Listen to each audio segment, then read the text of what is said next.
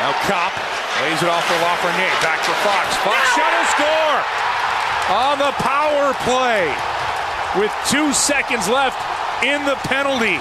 Adam Fox picks the short side, and the Rangers, three minutes and forty seconds into game seven, have a one nothing lead. Domi setting it up, one-timer, blasted by Fox, and Shesterkin makes the save. Oh, excellent heads-up pass there by Max Domi. Zibanejad hammers one that goes wide of the Canes net. Fox gets to it, back to Zibanejad, Kreider deflection and scores. The Rangers are now two for two on the power play, making a too-many-men penalty against the Carolina Hurricanes truly hurt. At the eight-minute mark of the first period, a two nothing lead for the Rangers. Svechnikov sends it across, and Teräväinen rips one that Shesterkin gets the glove, too. All right, backhand chance for Niederreiter. And Shesterkin makes the save, and then Niederreiter throws Lindgren into the boards and has some words for the Ranger defense. Trouba's blasts his head, and then Raanta is given a cross-check by Kreider. They say play on. Zibanejad with a chance at the side of the net. But Toronto will get to it, and Raanta is in some pain on the ice. four twenty-three left in the second period, and Antti Raanta is in serious pain. Well, the Rangers will send one across, and Kochetkov gets across and makes the save, and the Canes turning the puck the other way. It's Aho. Aho across. Oh, Svechnikov can't handle it. Bounced on Svechnikov as Aho sent it across for the young winger. Couldn't complete the shot. And now the Rangers have a chance at a two-on-one. As Strome comes in, his shot will beat Kochetkov. Short side, three nothing New York. Now a chance for Martinuk out front. And oh, Shesterkin with his best save of the game as Martinuk was set up perfectly by Domi. thirty seconds in here to the third period. DeAngelo tries to spin one from a sharp angle. That's taken away. And away comes the Rangers. Kreider in on Kochetkov, and he scores. Shesterkin takes a stroll, gives it up to Carolina. Aho had an empty net, and somehow it doesn't go in. DeAngelo with the rebound. His chance to score! A power play goal! So the Canes get on the board with eleven forty-nine left in the third. It will be a power play marker. In one of the stranger sequences, you'll see a goal scored on with the man advantage by the Rangers. Into the Kane zone. Lafreniere, though, has it bounce on him, but a loose puck bounces on Hito, and he'll come in and score. Five-hole. As Brendan Smith will throw this puck into the Ranger zone. Carolina's offside. There's five seconds left here in the season for Carolina. Schneider on the puck for the Rangers behind his own net, and the clock hits zero, and the Carolina Hurricanes season will come to an end here tonight. Game number one hundred, if you include the preseason contests. The Canes, for the first time this postseason, will lose at home as the Rangers knock out Carolina from postseason play with a six two win here in Game seven. This is the Canes Corner Podcast with host Adam Gold, presented by the Aluminum Company of North Carolina. The Canes Corner Podcast is part of the Capital Broadcasting Podcast Network. Now, here's your host, Adam Gold.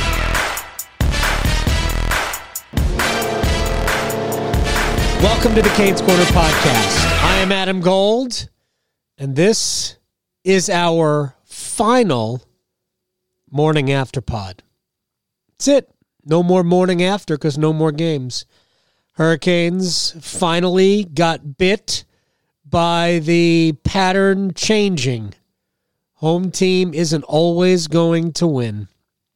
Canes lose six two, really fell apart early. Carolina right in it, even in, even late into the second period, without playing a good second period. I didn't think Carolina was great in the second period, but they were right there. And if Andrei Svechnikov could bury the pass from Sebastian Aho after the Antti Raanta injury, it's a two one game, you think, okay. But they don't convert. Ryan Strome does on the other end. Past Peter Kochetkov, a not-so-great short-side goal. And there's your ball game. three nothing, Carolina wasn't coming back from that. Rangers scored the first goal of the third period anyway. Carolina got one back, actually scored twice in the third period. Rangers uh, countered each time, and they win it six to two. Uh, Hurricanes lose the season series in seven games. First time the Hurricanes have ever lost a game seven. You knew that was going to come to an end at some point. And they get beat by the Rangers. In, and really get beat by Igor Shesterkin more than anything else. Not to take anything away from the Rangers. They were the better team tonight. Carolina was a little bit of a mess and scrambling and in the penalty box early in the first period. And they lost Je- Seth Jarvis to an injury, to a, what I would ima- uh, imagine is a concussion on a hit from Jacob Trouba. Hit I thought was, we'll just say, within the rules. I don't believe there was anything, you know, penaltyable, if you will, about uh, about that play. Uh, and when it all added up, it was handshakes time, and Carolina not on the good end of it. We're brought to you by the Aluminum Company of North Carolina. If it's for the exterior of your home, you can find it at the Aluminum Company of North Carolina on Hamlin Road in Durham. Sam Meehan and his crew do a great job. Siding, roofing, windows, doors, they have it all. Free no obligation estimate online, aluminum company dot com. We'll just set this up real quick. Uh, then we're going to spend some time with Michael Smith. He's been doing intermissions on the Hurricanes radio network for the last couple of months. Uh, then we'll come back, and I've got some thoughts on uh, a little bit. I'm not going to spend too much time on looking forward. I'm much more interested in kind of assessing why it ended the way it ended. And uh, personally, it really does come down to goals. I mean, that's how we determine winners. Carolina became an elite defensive team, but also one that struggled to score. And there's really no way around that. Carolina became a team that over the course of, uh, you know, the last, really the last half of the season, just struggled to score goals. Just wasn't as easy as it was in the beginning of the season. You know, there there were very few big goal outbursts for this team, and they were basically content uh, and successful winning by scoring three, basically may, maybe four goals a game, but basically it was a three-goal thing.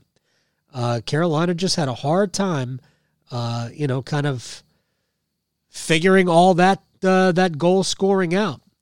And in the last, if I could just get it, forty-five goals, forty-five games of the season, in which Carolina was twenty-seven, twelve, and six. Nothing wrong with that. Uh, Carolina scored one hundred forty-six goals, which was roughly about just over three goals a game. They only gave up one hundred eighteen, which isn't bad. I mean, actually, one hundred eighteen goals, pretty doggone good. But the goal scoring just wasn't as wasn't as plentiful in the second half of the season.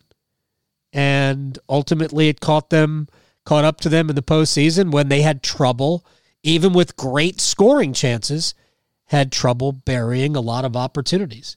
Hurricanes averaged three point two four goals per game in the last forty-five games of the regular season. There's nothing wrong with averaging three point two four goals per game. That's a pretty, pretty stout number. But over the first, what, thirty-seven games, you know, they were averaging uh, almost three point six goals a game. So uh, you're talking about, you know, I, I know it doesn't sound like a lot, but it's a lot. Now, that's a pretty significant drop-off, and Carolina just didn't have as much exp- as much explosion, and there's a lot of reasons why. We'll get to the you know the reasons for that in a little bit, uh, but the offense went down. The power play dried up. Power play was bad at the end of the season, and the power play continued to be bad in the postseason.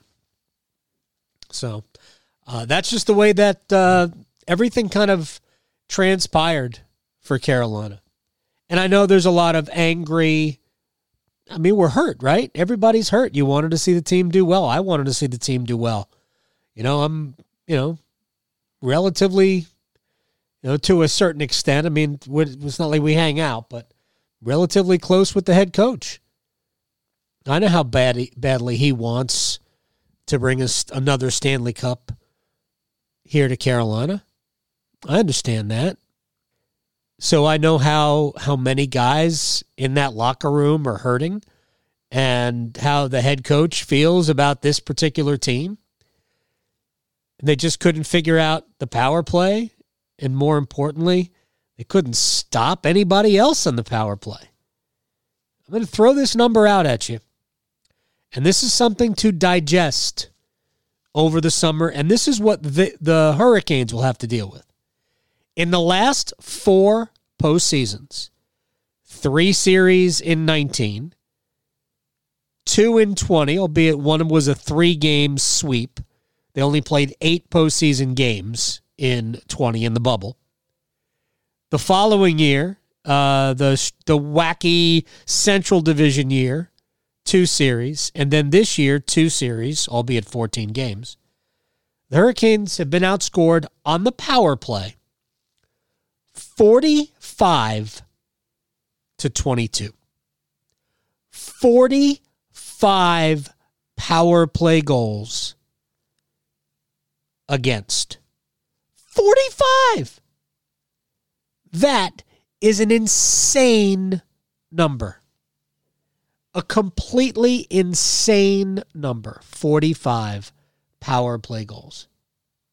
Just no way, no way around that. No way to dress that up, right? The Hurricanes allowed this year fifty-one power play goals in eighty-two games. They have allowed forty-five in the postseason the last four years. So they played fifteen games in nineteen. They played eight in twenty. That's twenty-three, right? They played eleven in twenty-one. That's thirty-four. And they played fourteen. So they've played fifty-two.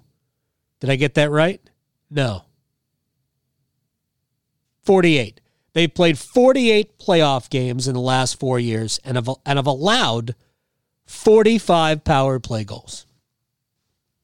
They got outscored on the power play this year, thirteen seven. The Rangers had seven power play goals in twenty-one chances.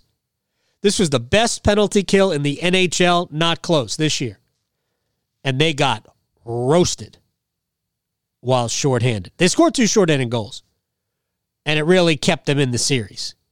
The shorthanded goal for Brendan for uh, Brendan Smith won game two. Then the shorthanded goal for Vincent Trocheck off a feed from Jordan Staal helped them win game five. And at that point, you thought, well, maybe the Hurricanes won't really lose the power play battle because they would have got, gotten two shorthanded goals, but the Rangers just kept scoring. And the Rangers scored in five on the power play in five straight games. And ultimately, that's why the Hurricanes lost this series.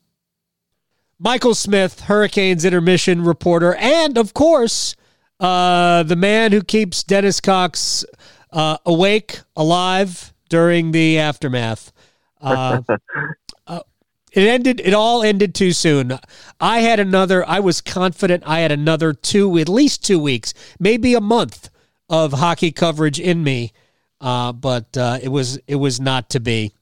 Um, in a, in a nutshell, I mean, is it pretty simple why this series ended with the Rangers in, in front? Yeah. You and me both, A G. Um, yeah, I mean, I think, look, it's uh, the story all series was special, specialty teams, right? Yep. Um, and in the end, that's again, what it boiled down to in the first period, three minutes and forty seconds in when the Rangers score on their power play. Uh, then not even five minutes later, they get another one. And the Hurricanes have two power plays of their own, and they can't convert. And that's just, you know, at, at some point, it, it, you move past the okay, well, we generated chances. Maybe we generated a little momentum. And it just gets to the point where you just have to convert. The Hurricanes just weren't able to do that on the power play. Uh, and the Rangers were. And that's, you know, two nothing lead after the first period. And um, they can kind of just uh, control the game from there. Yeah, and they kind of did, you know, but it's interesting. Late in the period, um, we had the Trouba shot, Chris Kreider. I'm not really sure how you can cross-check the goaltender from behind and it not get called. I'm just not sure how that's even possible. Um, and I, I am of the mind it had nothing to do with the Raanta injury, except he was out of position and then yep. scrambled to get back to uh, uh, to essentially, you know, defend the shot by Zibanejad, which didn't go.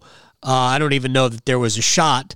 Uh, ultimately, I think there was, uh, you know, an, an, enough defense that bothered the shot. But either way, Raanta had to get over, uh, and I mean, I, he just went face first down at that point, um, and then Kochetkov came in. But uh, from that injury, it just sort of cast a pall over the arena. But it's only a two nothing game, and you have the uh, the Kochetkov save, which I think was on Strome. Yep. Uh, and then the Aho to Svechnikov chance. If mm-hmm. that if that goes, it's a two one game. And, yeah, and, and the and they're still there. And then of course it goes the other way and they score. And the lid blows off the place, and it's a it's a it's a whole different vibe.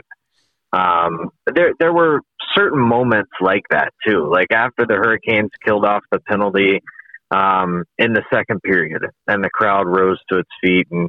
and tried to get some juice going. I think there was a Let's Go Canes chant yep. um, before the, the third period. You know, there were there were certain moments that y- you could kind of feel like, okay, you know, if, if something's going to happen, it, it it might happen soon. And it just it just never quite got there. Um, it, it was always just, just inches away from a, a game-breaking moment happening. And this is a team all season, Adam, that I mean, you know, has uh, has always been in every single game, essentially. So even when it was two nothing, even when it was three nothing, you felt like, okay, you know, this is a this is a team who can who can easily just get right back in it. But then you just start to see the time tick away, and those moments, those potentially momentum-changing moments, uh, just not swing in the Hurricanes' favor. And eventually kind of come to grips with the reality that, that that's going to be the season. seven for twenty-one on the power play for the Rangers in this series. two for eighteen, I believe, for Carolina on the power play. Carolina did get two shorthanded goals. They were both big, uh, essentially at one game two and at one game five. Uh, but that that was that. Uh, but the Rangers had nine first-period goals to yeah. Carolina's one. Um, yep. And still, we got to game seven. Of course, two of those goals came today. Uh, if Carolina wins the game one nothing in the third period goal, doesn't matter that they got outscored seven to one in the first period. Uh, but it was they didn't win the game and they didn't win the series, so nine one matters. Uh, but think about this, Mike. In the last four years, the last four ser- uh, playoff seasons, forty-eight games. Carolina's been outscored on the power play forty-five to twenty-two. Mm. forty-five to twenty-two on the power play. They got outscored on the with the man advantage thirteen to seven in this uh, in these playoffs. Yeah, it's not good. It's not sustainable at all. You need your penalty kill. A penalty kill too that was the best in the league in the regular season. Yep.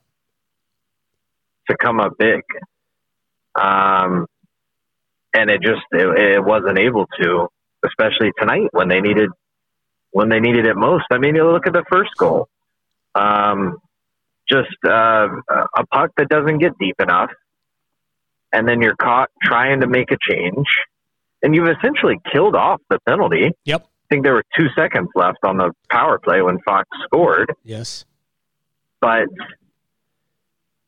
That happens on just, you know, just basic tenets of penalty killing is getting pucks deep, making yeah. sure you don't get caught trying to make a change like that.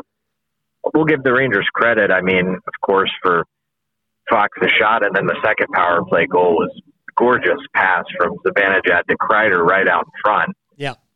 Guy who scored sixty goals this season. So, but it's just, you know, those those little moments are immensely magnified, not only in the playoffs, certainly in a game seven, though. Yeah. Uh, and, it, and, you know, when it came down to it, it's the specialty teams just wasn't special enough. Now, let's look real quick just to go through those two power play goals. The first one's really caused by a turnover by Raanta behind his net. You know, Raanta goes back to play the puck. Uh, his, uh, I guess he was trying to rim it around. It gets intercepted. Uh, yep. Now, Aho, essentially, to try to prevent a great scoring chance, takes a hooking penalty. So not only do you have Aho in the box, uh, but he's a penalty killer. So it messes right. the, that rotation up. Uh, the goal, as you said, the puck didn't get deep enough. And then Martin Nečas is, I mean, just pick somebody. He he was he was marking, uh, was it Lafreniere? And then he was marking Fox, and Brady Skjei's like, what are you doing? Uh, and then they allow, they have to allow Fox so much room because Nečas, uh, I think, just confused Skjei. And I'm really yeah. not sure that Raanta got a good look at the puck. I don't know. Maybe it nah, was. It- It looked like he yeah, was screened. It, it, yeah, it looked like he was trying to look through a couple bodies for sure. So that's that's the first goal. The second goal, it comes right after the Jacob Trouba hit on Seth Jarvis. So yeah. that that was the too many men on the ice penalty, uh, which, like, I don't know how you viewed the the Trouba hit on Jarvis or the, the too many men. I mean, I kind of I have no problem with the way the whole thing was officiated. I mean, I think- yeah, I mean, well, I, I think it's unfortunate because I, I think it was Martin Nečas who was jumping the, on the ice. I don't think he realized what sort of shape Seth Jarvis was in. Right. Um, and that's how you get caught with six guys on the ice. I mean, it's unfortunate the way that transpires, um, just the, the nature of it all, but you know, it was, I suppose it was called correctly. I didn't really have a problem with the hit. I think, I, I think Jacob Trouba himself, I think is, uh, you know, attracts a lot of criticism for, uh, and some of it well deserved for, for, uh, how he plays. But, um, I, I mean, I guess the, the puck had, had left, but at that point, I'm not sure there's anything Jacob Trouba can do to, to slow up. Uh, and not hit Jarvis. I mean, sure, when you look at it in super slow motion, you're like, oh, the puck was, was way gone. But you look at it in real speed, and I'm just, uh, I no. really don't know if there's anything he can do there. He keeps the elbow in. He keeps the shoulder. You know, he's not leaning with anything in particular. Um, I mean, unfortunately, there is some, some head contact there, but I think that's just a, a matter of size differential, yeah. more or less. I didn't have any problem with the hit. It was just, it's it's unfortunate to see the way Seth Jarvis's yep. postseason, you know, ended for him and, and really over the course of the, the series transpired for him because he really got beat up from head to uh, lip. Not exactly his toes, but down there. yeah. Head to, well, it's true. He got one of those too. That's right. Yeah. He took one right in the Jarvis's uh, yeah. in the first round. Uh, then then took a uh, a Ryan Strome uh, stick to the upper lip. Mm-hmm. I mean, he has uh, he has been through it. Uh, here, my, my my read was uh, it's one of those unfortunate hits that's just part of the game. Yeah. Uh, and we all, everybody who follows this sport understands the phrase: you take a hit to make a play. Jarvis was making a pass. The puck, he had just gotten rid of the puck. So he's still fair game. That's just the way the sport is. I mean, if we take yeah. it, look, I have no problem if they want to take that out of the game. That's fine. Um, but I mean, he had just gotten rid of the puck. And look, th- we have a lot of people who, um, I'll just say, I'll just say new media. Okay. We have a lot of people that want, want it both ways. They want to be thought of as people who cover, uh, people who are, you know, in some ways experts. I think it's a stupid word because I'm certainly not an expert. Um, but I but I get paid to cover the team, and I want to cover it objectively. Like, I thought the Max Domi hit, the Trouba hit on Max Domi, I thought that was flat dirty. I think I thought Domi's head never lowered. It was it stayed the same height the whole time, and Trouba lined him up and did exactly what he wanted to do. Um, but this, I thought this was just this was just a, a hard, tough hit, and Trouba's reputation. It's sort of like when Tom Wilson delivers a hit. Uh, you're right. Always going to think it's worse than it is. I think yeah. Trouba. I think Trouba crosses the line a lot. I don't yeah. think he crossed the line in this. I think this was a good, a good, clean hit. That yeah, there was some head contact, but to me, the point of contact is shoulder to shoulder, and then finishing the check. You know, Jarvis probably gets part of it on the chin, and that was that. There's uh, there's a reason why he and you mentioned Tom Wilson are, are such lightning rods when something like that happens, because they do play with an edge. They play on the edge. Yeah. Um, and there's certainly many instances you can point to uh, for for both players and say, you know, this was uh, this was an extremely bad hit. Um, but I wouldn't point to that Jarvis. I mean, uh, from a technical standpoint, it looked.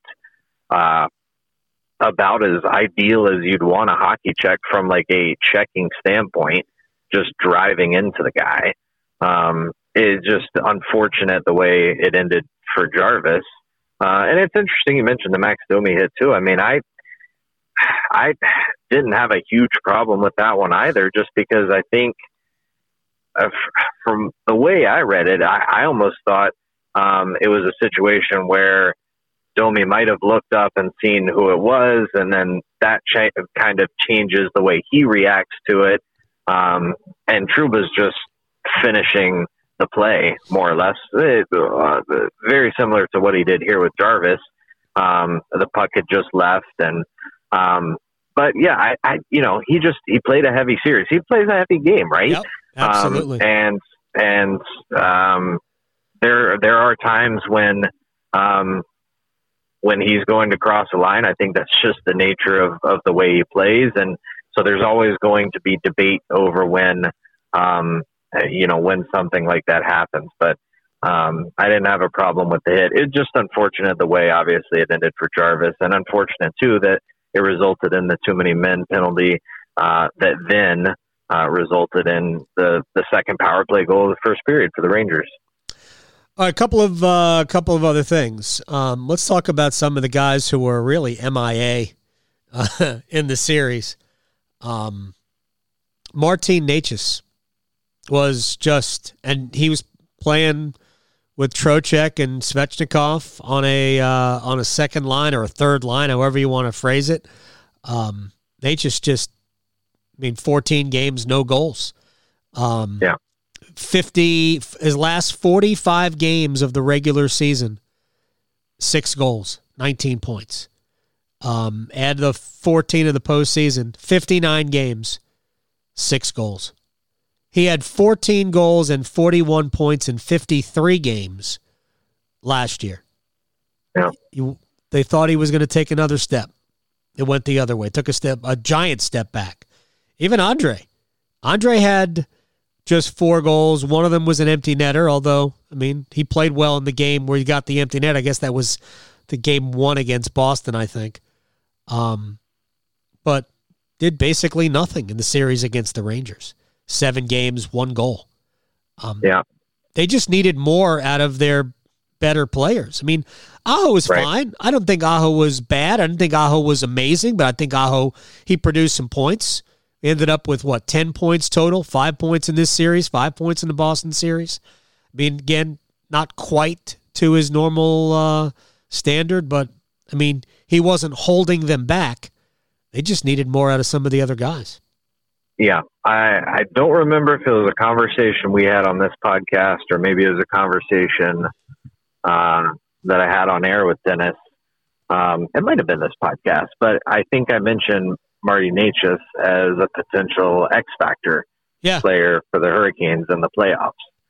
And, you know, I think for the Hurricanes, um, you know, if they were going to have team success, you kind of needed that depth scoring. You needed your players who could be difference makers to to do just that, to be difference makers.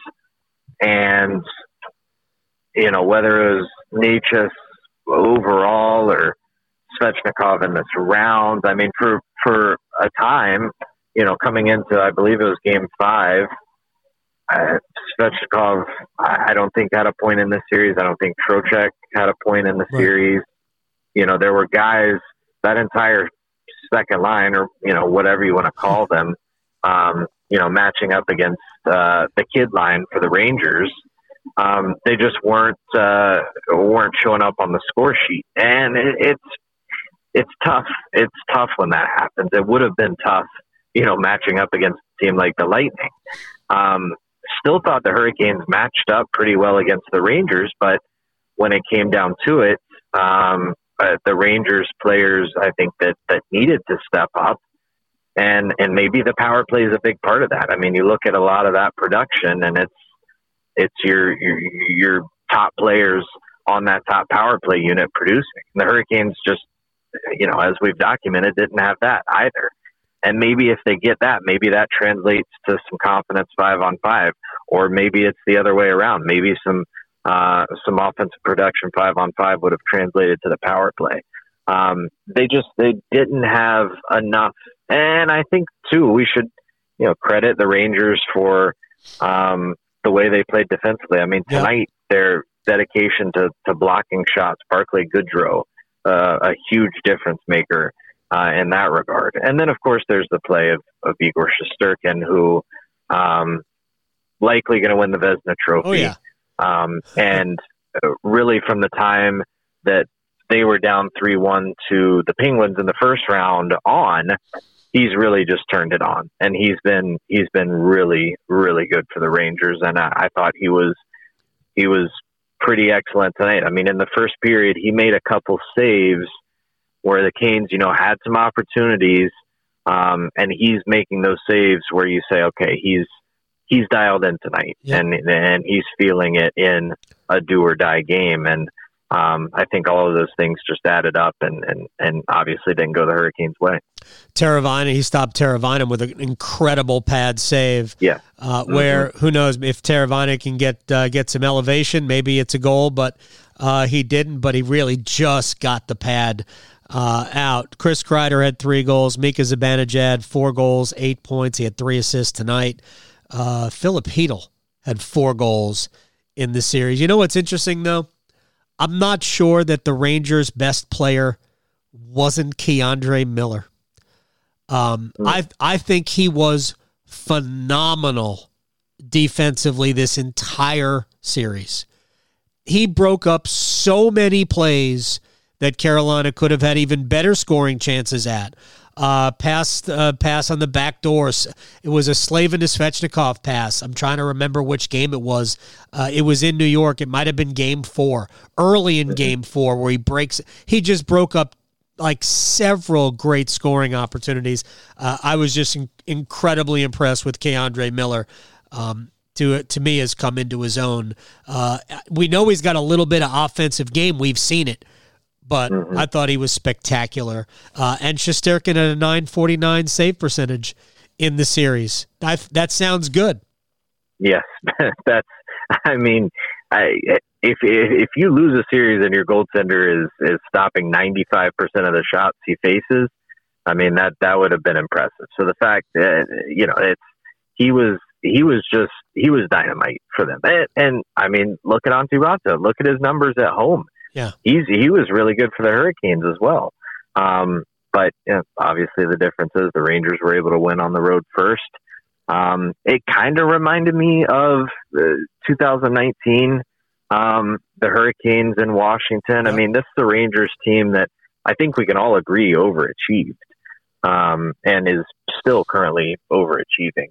Um, and a Hurricanes team that, that had more expectations than just the second round. Um, they go on the road and they get a, a win in game seven, obviously not the dramatic, uh, double overtime fashion that the Hurricanes won in, yeah. but, um, but kind of similar in that way to me. Yeah. The, the, the interesting thing though, is that I think the Rangers do. They're. I'm not sure they overachieved or they just got here sooner than we expected. Uh, yeah, because what this Rangers team has is an incredibly high-end offensive skill. I mean, that Hurricanes team, it didn't have Kreider, didn't have Zibanejad, had a lot of good players on it, no question. Didn't have that. Didn't have uh, Artemi Panarin. Right. Um, you know, and it, it certainly didn't have the type of goaltending that these Rangers have. So, yeah. look, I, I think you're right in certainly the pattern where the uh, Washington and Carolina each traded only winning home games uh, until Game Seven, and the Canes go to Washington. Um, yeah. But the like, I, I think this Rangers team. I thought this Rangers team was coming two years ago. Uh, before we got to the bubble, um, you could see uh, some of the uh, the young talent then starting to play, and then last year you knew you knew that they were going to be a problem at some point. Uh, so I just think they got here. Um, yeah, and like I, I also think that um, adding Andrew Kopp, adding Frank Vetrano, Tyler Mott, and Justin Braun to give them some veteran depth at the bottom of the defensive rotation. Those are all big time adds. Like yep. it's, it's for another time. It's for another podcast, but I mean, Max Domi really game seven against Boston is always going to be there. You can watch sure. the tape forever, but hey, he had another game seven goal tonight too. The he, legend grows. He did have another game seven goal tonight. Uh, but the, you know, You know, that's there. There wasn't great impact from Max Domi, who had no points in this series until the goal that made it. What was it, five to two? So mm-hmm. I don't know. It's uh, I think the Rangers decided to go out and, and add some stuff that made them better, and I think it made them better. That I mean, I'm sick and tired of hearing the kid line. To, to me, the kid line was really Filipedal. Yeah, uh, but that's fine. They just got better. The Rangers, uh, you know, stretched out their lineup a little bit, and they already had the goaltending. So, um, and they're they're uh, they're well coached too. I mean, oh yeah, Gerard Gallant's success, and with every team he's he's coached. Um, I don't know what the secret is. He seems to get success early, uh, and then for whatever reason it kind of goes awry, but. Um, that's what that's what we're seeing now is he's getting that early success. And of course, you know, when you have the Vezina Trophy likely winning goaltender, yeah. that never hurts either. No, not at uh, not at all. Uh, any uh, any closing thoughts before I let Michael Smith go? Uh, and it, since it's late, go to bed and uh, and just go back to your normal life. Yeah, exactly. Uh, that's that's it. I can go back to. Um, Uh, I, I'm sure my wife will be pleased that I'm uh, once again available on nights because I kind of got out of this whole thing to have nights available again, and then I got pulled back in, and and so now it's it's going to be good to have uh, have my nights back. I mean, obviously disappointing to uh, to see the season end in the fashion that it did because I think we can all agree that this team, the regular season that they had. Um, you you kind of felt like they could make a run. Uh, there were a lot of Uh, maybe parallels to the to the oh six team, um, at least in terms of uh, the records that they were setting and, and breaking on the ice. Um, but again, in the end, there's there's just one team that's satisfied. Um, Rod Brindamore said tonight, you know, they're they're one of the um, five teams left remaining. Uh, now they have to go out next year and, and try to be that last team. Yeah, look, uh, they're going to have to. There, there's going to be a boy. There's going to be some changes on this roster. uh, there sure are. And, and I, you know, there could be as many as ten new faces on this roster. Uh, I said that after last year, my prediction was at least eight, as many as ten. I think the number ended up being eight, uh, and I think the number is going to be. I don't know if it's going to be ten, but I think it's going to be seven or eight, and that's a lot of turnover. Uh, and mm-hmm. that includes Vincent Trocheck and Nino Niederreiter, uh, among others. But uh, it's going to be a very, very different looking team. And Uh, personally, I don't know how you feel about it, but I'll, we can close on this. Uh, I hope they figure out a way to bring Tony DeAngelo back. He didn't have a great series against the Rangers, no doubt about it. Uh, but he was great against Boston, and I think he was great for them all year long. I hope they figure this out. Yeah, it'll be interesting uh, to see what happens there uh, among a number of decisions that'll be interesting for the team to make.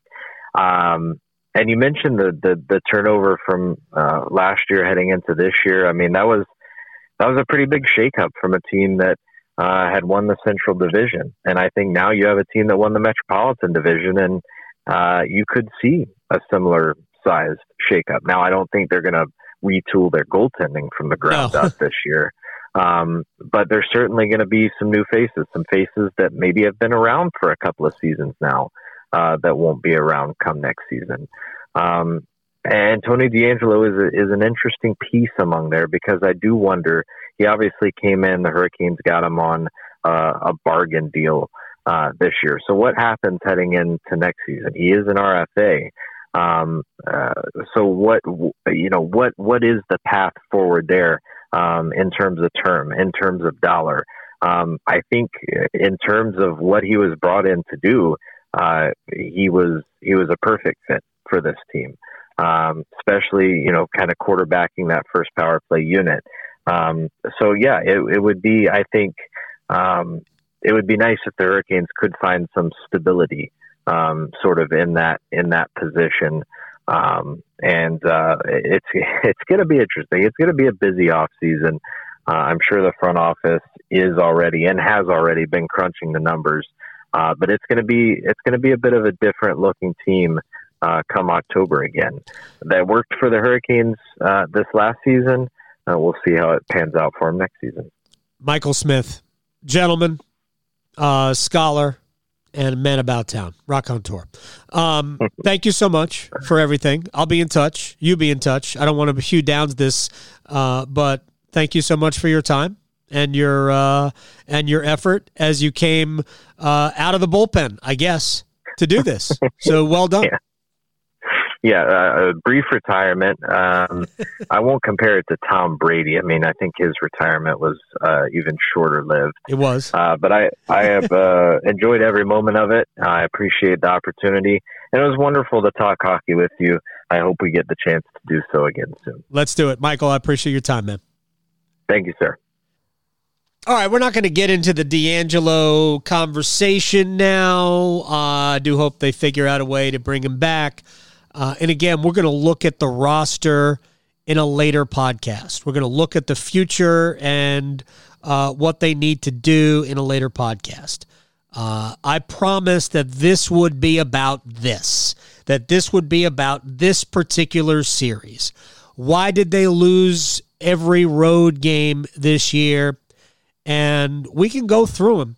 And I'm I'm not going to spend a lot of time on this at all because I don't want to stretch this out longer than it has to be. But the um, Hurricanes were dominating Boston in game three, gave up the shorthanded goal, changed that game, ultimately changed the series. Canes are ahead two one in game four, late in the second period. Just, I'm trying to remember the exact, you know, sequence of the play, but it was just a mistake that leads to, yeah, it was a, it was a Brady Skjei pinch, I believe, that led to Nino Niederreiter taking a defensive zone penalty, which honestly, I got no problem with him taking because it nullified a scoring chance. And then they had the Jake DeBrusk goal in the back door. Hurricanes challenging for goaltender interference. Doesn't go. They got shorthanded again. Sebastian Aho uh, comes up high with the stick on Patrice Bergeron. Four-minute uh, double minor. So now Carolina's two men down. It was just, it just got away from them late in the second period, but they were better than Boston to that point. Game six was the only road game Carolina stunk in.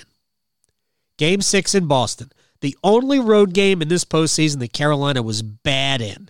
The only other game they were bad in, arguably, was tonight. Against the Rangers, game three could have gone either way. I mean, you know, you gave up the power play goal, or was it? I think it was one power play goal, but You know, the Rangers got two goals. They had the two nothing lead. But, I mean, you played well and lost. Game four, I will take this to for I will forever defend my position on this. Too many opportunities, amazing opportunities to score, and they didn't. And ultimately, you, you lose the game because, again, the power play wasn't working for Carolina. It was for the Rangers. Game five, you played great. You win it. You go up in game six.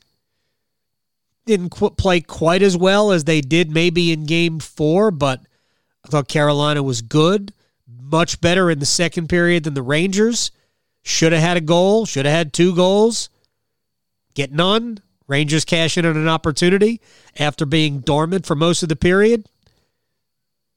You fall further behind.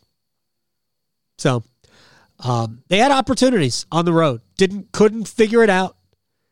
Didn't, and then ultimately they paid for it tonight when the Rangers got two power play goals uh, in the first period. That was that. And again, the first power play really created by an Antti Raanta mistake. Aho takes the penalty. Adam Fox scores with two seconds left. Martin Nečas checking without his head. Not who who do I who do I cover? Who do I who do I get? And uh, kind of messed everything up. Uh, second power play, too many men. Nečas comes on early. Uh, Jarvis struggling to the bench because Jacob Trouba, uh, again, hockey's a rough sport, man. I didn't have any problem with it. Didn't have any problem with the hit. We got to be. We, we, I you you I've I've been very outspoken about what my what my goal is. My goal is for you to believe me. I'm a fan too, but my goal has always been to try to be as objective as possible. And I didn't have any problem with the hit. Sucked. It sucked a hundred different ways, but I didn't have any problem with the hit. And Carolina goes down, and boom, fourteen seconds is all it took. Chris Kreider makes it two nothing. But it's not like the game was over. It's not like the game was over. And let me just point this out. It's two one. Antti Raanta is gone. Peter Kochetkov is in. It is two nothing. And it was this close from being a different hockey game. Well, the Rangers will send one across, and Kochetkov gets across and makes the save, and the Canes turning the puck the other way. It's Aho. Aho across. Oh, Svechnikov can't handle it. Bounced on Svechnikov as Aho sent it across for the young winger. Couldn't complete the shot. And now the Rangers have a chance at a two on one. As Strome comes in, his shot will beat Kochetkov. Short side, three nothing, New York. Yeah, that was unfortunate. Um, not a good goal for Kochetkov to allow short side. Yeah, he can't. Kochetkov, who uh, showed flashes of being really, really good, uh, didn't handle his last two appearances, both in relief, not always easy. Um, kid's got a future. There's no question about it, but he his present is in the American Hockey League. Let him play a full season down there and develop. Hurricanes have Freddie Anderson and Antti Raanta next year. Hopefully they'll stay healthy. Hopefully Freddie will be healthy uh, at the end of the season. Uh, but to that end, I hear too many people questioning Carolina's goaltending. There's no way on this earth they were going to get better goaltending than what Antti Raanta gave them. Freddie Anderson wasn't giving them better than what Antti Raanta gave them. Ranta's last two games ultimately weren't great, and he still had a nine seventeen save percentage in the series. I mean, Antti Raanta was dynamite. He was one of Carolina's best three players against Boston. He was great against Boston. Peter Kochetkov had a had a play twice. He had to win game two after the David Pastrnak hit. Goaltending is not why Carolina lost the series. Just isn't. It's not why they lost the series. It is why they lost game six, though. I'm not I'm we're, we're not going to sugarcoat it. Uh, it was the first game this playoffs where goaltending cost Carolina a game. Igor Shesterkin was great throughout. as the nine forty-nine save percentage will attest. But Game six was the only game this year, this playoff year, that Carolina lost because their goaltending wasn't good enough. Other the other the other losses were on different, you know, penalty kill not good enough or not converting, uh, you know, some of the chances that you had. So the uh, the Hurricanes actually be before tonight. Actually, I mean, doesn't matter. All the underlying numbers between home and road offensively look the same. Look the same. They should have scored more on the road. They didn't. Maybe that's Shesterkin and Swayman for Boston. And maybe it's the Hurricanes. Probably a combination of the two. Uh, but that one that one sequence, Kochetkov save, Aho to Svechnikov, doesn't go. Strome comes back and makes it three nothing. If Svechnikov buries the, the feed from Aho to make it two one, no idea what happens the rest of the way. You got an entire third period, maybe in a one-goal game. But that isn't what happened.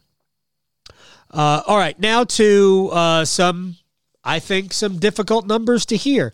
We've I already told you about the special teams numbers before, and we're going to close on this. Last forty-five games in the regular season for Nečas, I mentioned this to Michael Smith. Six goals, nineteen points. Postseason, fourteen games, no goals, five points. Last fifty-nine games, regular season and playoffs, six goals. Six goals in fifty-nine games for Martin Nečas. Andrei Svechnikov, this is the one that really hurts, by the way. Last thirty-three games for Svechnikov, eight goals, twenty-two points. I mean, that's not great. It's about a fifty-five point season.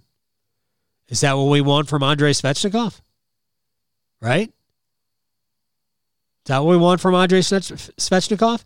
He's not paid seven point seven five million dollars uh, to be between a fifty-five and a sixty point a year guy, right? Uh, four goals, five points in fourteen playoff games. So in his last forty-seven games, twelve goals, twenty-seven points. I mean, they... Svechnikov's one of your guys. One of your, I mean, one of your horses. No good. Um, I know people get mad at me for bringing it up. I'm not hating on Jesperi Kotkaniemi. Last thirty-seven games. Five goals, eleven assists, sixteen points, thirty-seven games. His last fifty-one games for the Hurricanes. And actually, I think he had an assist. Yeah, so he gets two assists. Last fifty-one games, including playoffs, five goals. Five goals. They paid him four point eight million dollars for the next eight years. That's his contract for the next eight years. They better know something. They better be right. Because five goals in fifty-one games, and don't talk to me about opportunity. He plays on the power play. He plays on the power play. He gets about between eleven and a half and twelve minutes a game. That's not that different than what you're seeing in some of the other wingers, man. It's not the same, but it's not that different. And he's getting power play time. Five goals in fifty-one games. Max Domi. For the Hurricanes, two goals in nineteen games. Now three goals in fourteen playoff games because he had a goal tonight. So five goals in thirty-three games. In his last fifty regular season games, he had three goals. So Hurricanes had, uh, unfortunately, too many empty spots offensively in their lineup in the postseason. And there are other guys. It's not these are the these are not the only guys. But for the most part, Martin Nečas' job is to score, is to produce offense. Andrei Svechnikov's job is to produce offense. Jesperi Kotkaniemi, even in his role, his job to produce offense. And they didn't. Max Domi the same way. Notice Svechnikov, Domi, K K, none of them kill penalties, so their job is to put points on the board. You can give Staal, Foss a break because their jobs are way more than scoring. And neither scored a bunch in the playoffs, obviously. Nino Niederreiter had four goals in fourteen games with just five points. Vincent Trocheck was good in the Boston series, not really all that good in this series, although he had his moments. He had a Game five uh, goal from Staal, shorthanded. Uh, I actually thought he played well in Game six. Uh, I didn't think he played all that well tonight. He had a great opportunity in the third period from uh, Jordan Martinook in tight, and he just hit Shesterkin right in the Ranger. They got to get better. Um, Tony DeAngelo wasn't great in this series, but he's great in the Boston series. Uh, but they didn't really have much offensively going on the blue line. And I do want to, before we say goodbye, I th- do think it's worth crediting the Rangers. I think the Rangers were excellent defensively in this series. And it wasn't all Igor Shesterkin. I think the Rangers were excellent defensively. All right, we're we're uh, we're done here tonight. The Aluminum Company of North Carolina thanks you. We thank the Aluminum Company of North Carolina. You want to make your home more beautiful, more energy efficient? aluminum company dot com. Free no obligation estimate there. Siding, roofing, windows, doors, gutter helmets. They do it all. aluminum company dot com.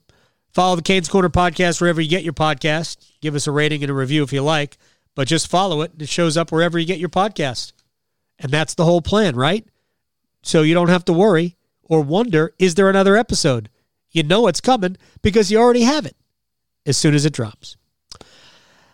Sorry it didn't end well. six two Rangers win. They take the series in seven games. Carolina's next game will be sometime in September in the preseason. It's too bad. one hundred sixteen points during the regular season. That's not a fluke. They won twenty-five road games, people. Don't think they couldn't win on the road. They just didn't. Couldn't and didn't are not the same. Um, that's that. I thank you so much for hanging out. Uh, we will have a few more postseason Canes Corner podcast about the team and about the makeup of the roster, about the draft, about potential trades, all of that. We haven't forgotten what uh, what our job is. We'll keep you informed about a lot of things, and uh, we'll see you very, very soon with a little bit of a uh, post-mortem on the Hurricanes. Until then, I'm Adam. Thank you. This has been the Canes Corner Podcast with Adam Gold, presented by the Aluminum Company of North Carolina. You can listen to this podcast at W R A L sports band dot com or wherever you get your podcasts.